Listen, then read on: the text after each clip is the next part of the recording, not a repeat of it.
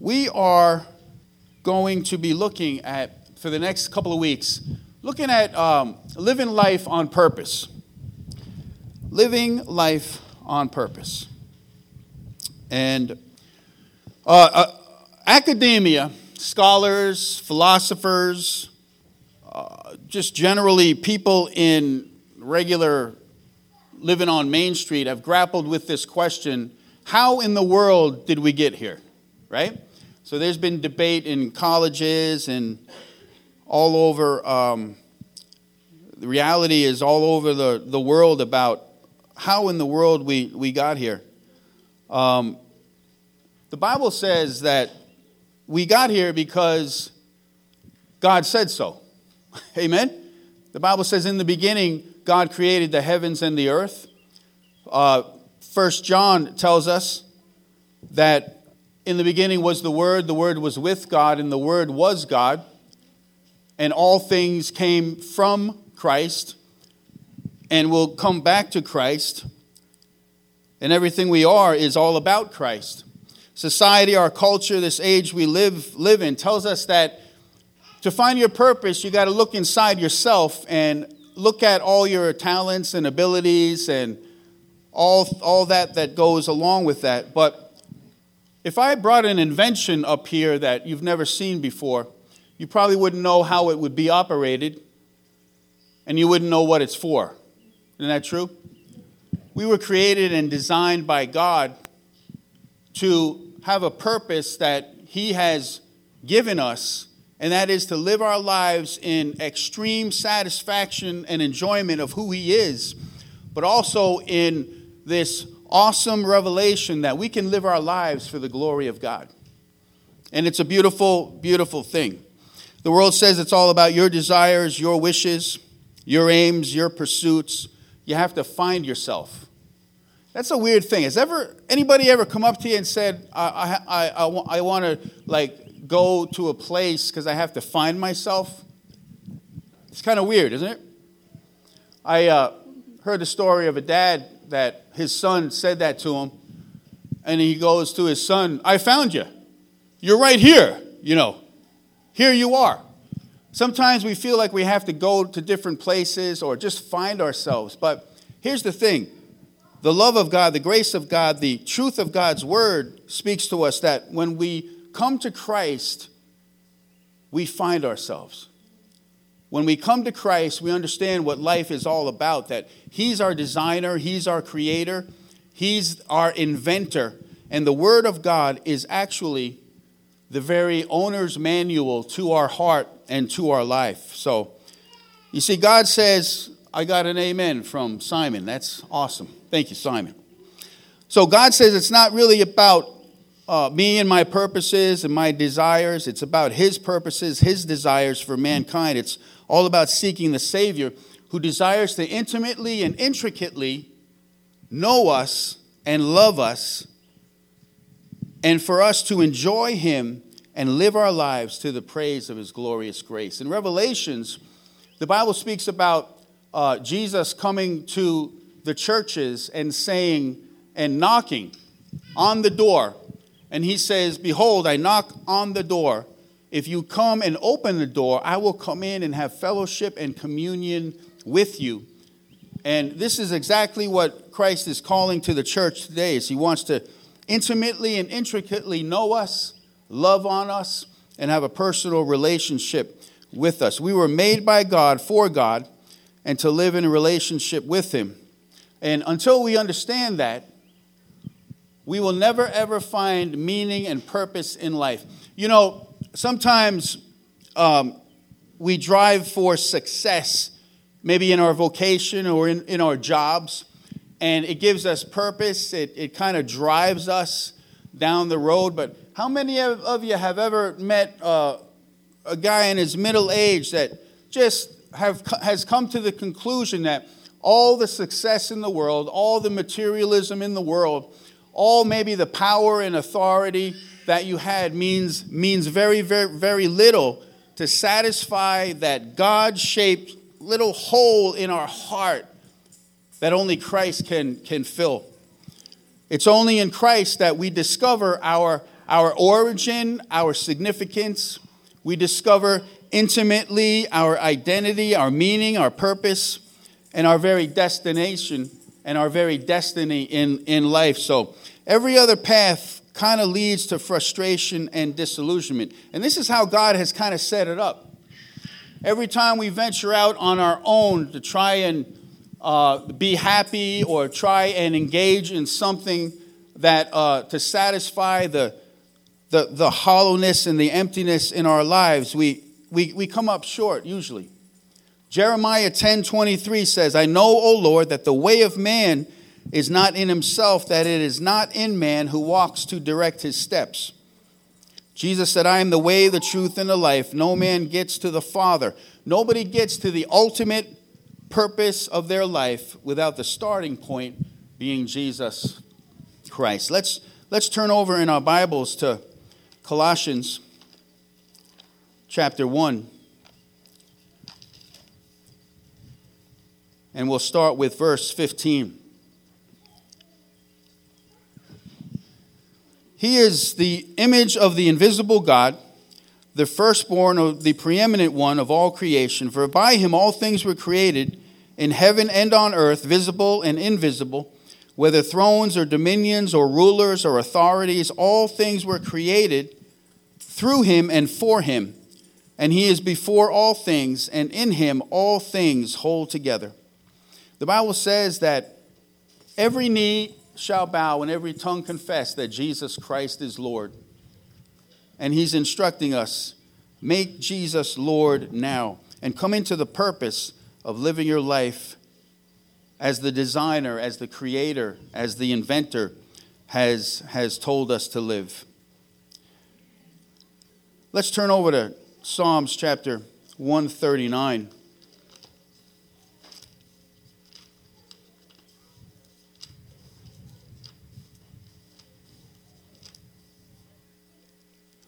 This is apropos with what's happening in our court system um, just recently. Psalms chapter 139. And let's look at verse 13. For you formed my inward parts, you knitted me together in my mother's womb. I praise you, for I am fearfully and wonderfully made. Wonderful are your works, my soul knows it very well. My frame was not hidden from you when I was being made in secret, intricately woven in the depths of the earth. Your eyes saw my unformed substance. In your book were written, every one of them, the days that were formed for me, when as yet there was none of them. How precious to me are your thoughts, O God! How vast is the sum of them. We have the awesome responsibility and privilege to speak life to this world. Amen? And there's going to be controversy, there's going to be dialogue. But our quest for the church and the church to minister to a lost and dying world is that we would speak life into souls, life into their hearts, that the grace of the Lord Jesus would transform people from the inside. You know, you can walk down the street with banners and do protests and all that kind of stuff, but what does that really, really do? We, we live in a world where uh, our society is so polarized, one side to the, to the other. Democratic, Republican, conservative, progressive, Muslim, Christian, Jewish, Christian, black, and white. What God is telling us is that each individual was uniquely created in the mind of God. You were conceived in your parents' womb. But guess what? Even before that, before the eons of time, your life, uniquely created, was conceived in the mind and the heart of God. The Bible says that his, his thoughts are precious to us even before time began. Ephesians 2, verse 10 says, You are his workmanship, created in Christ Jesus to do good works before even time began. So I want you to I want you to picture this, guys. The Father, the Son, and the Holy Spirit gathered up in their in their living room having a discussion about your very life, your destiny, your significance, your identity, created exactly the way God wanted you to be created, put in the very family that God wanted you to be put in, and factored into your destiny all your mistakes and all your stupidity and all the things that you go through.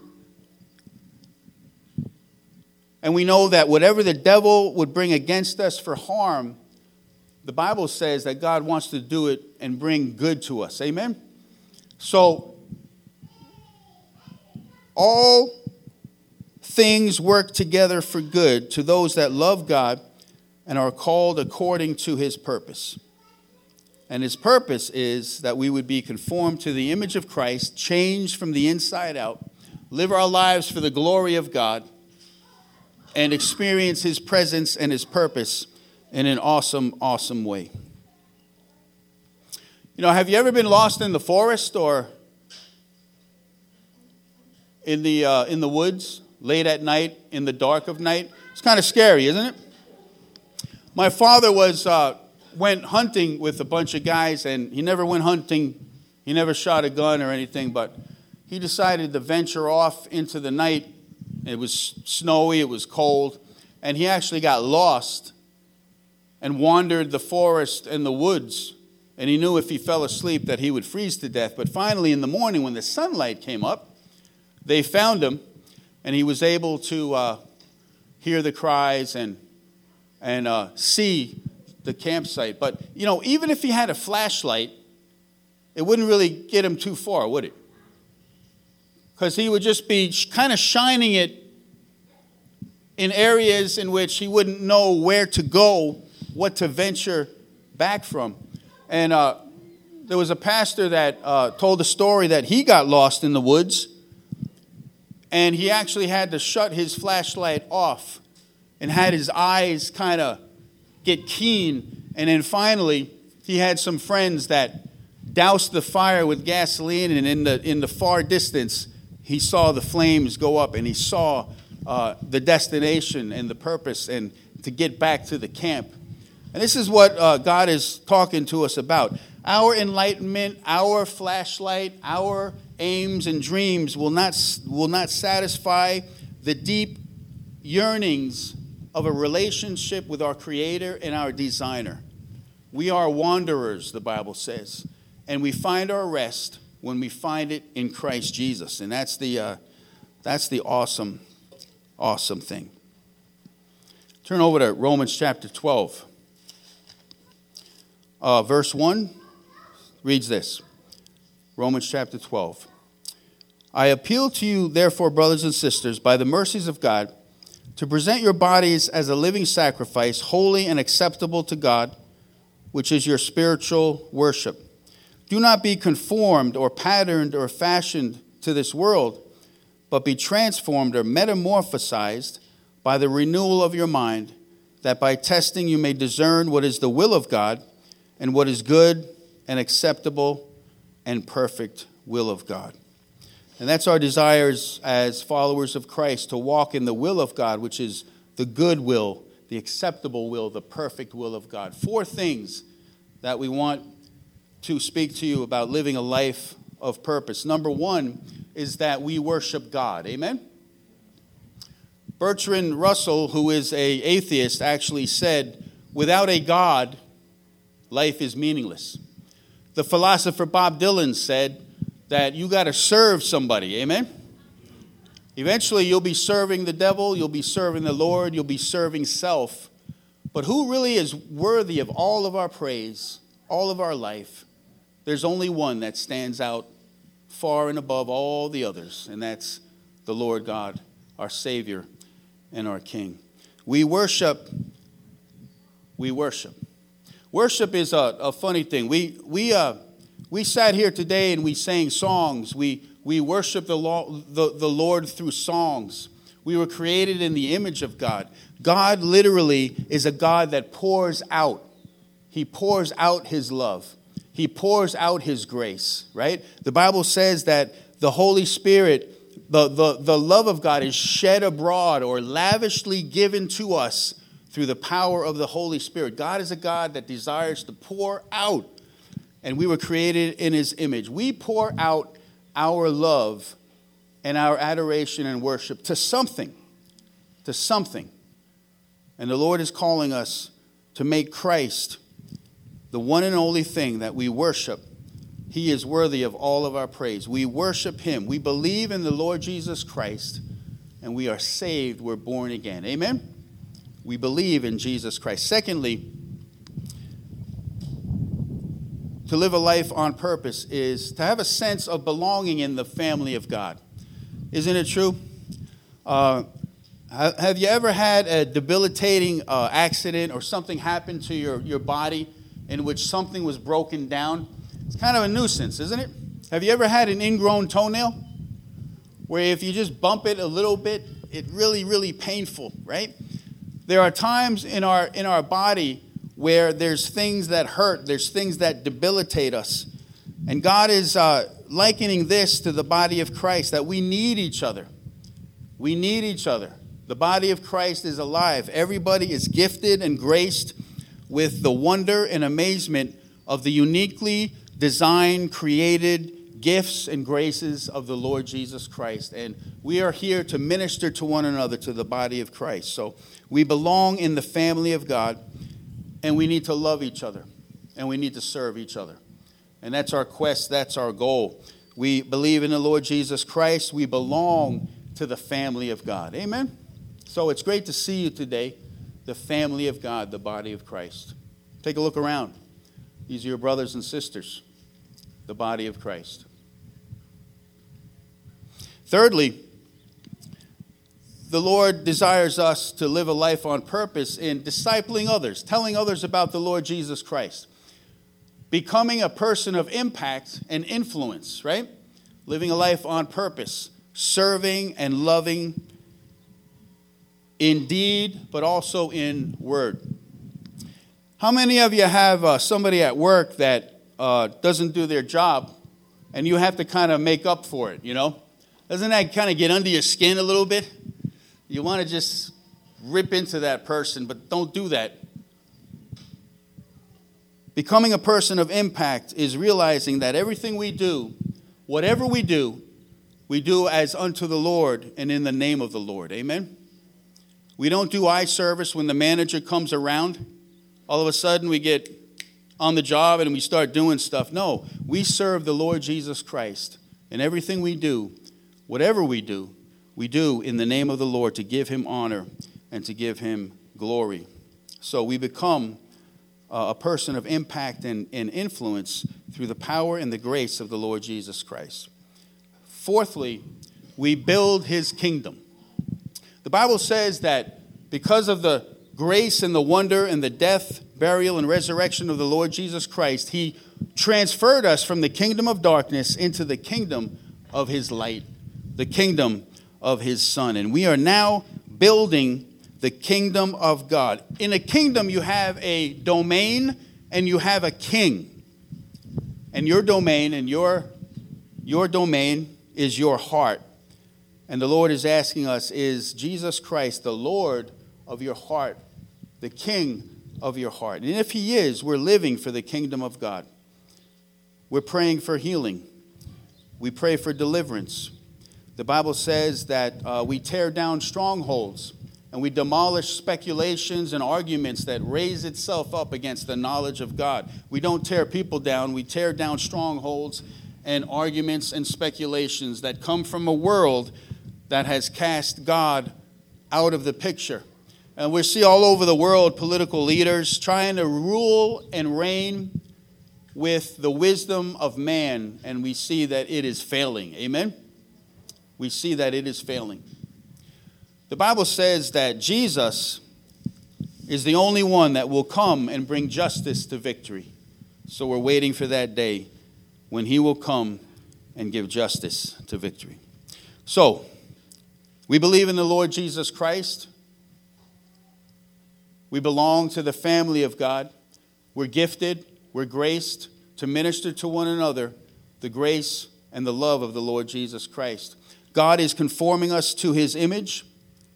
each and every day as we follow Him, as we read His Word, as we allow the Holy Spirit to minister to us and strengthen us, we become more like Christ, more of an impact and an influence in our society and in our world and in our culture. And then we are here to build the kingdom of God. Building the kingdom of God is our aim because we understand the work of the devil. He wants to steal, kill, and destroy. That's his kingdom. That's his, that's his desire. We see it all over the world sorrow and pain, war, degradation, abuse, misuse. Jesus has come and called us as ministers of reconciliation to build his kingdom the kingdom of grace, the kingdom of love, the kingdom of forgiveness, the kingdom that serves, the kingdom that loves, the kingdom that gives without wanting recognition in honor of our Savior and in honor of our Lord. Amen. So we live a life on purpose because we were created with purpose to find our purpose in enjoying Christ and giving Him all the glory. We are most satisfied in God when we glorify Him. And we give Him the greatest glory when we're satisfied in knowing who Christ is. Are you satisfied today in your walk with the Lord in knowing Jesus Christ personally? Amen. Paul said, I want to know Him in the power of His resurrection, but also in the fellowship of His suffering. He wants to use you, He wants to be able to move through you by His Spirit and speak truth into this generation and into this age. He's called us to live a life on purpose. Amen? Do you ever have somebody say to you, You did that on purpose? And you said, Yes, I did. We can tell God today, God, you created me on purpose. And God says, Yes, I did.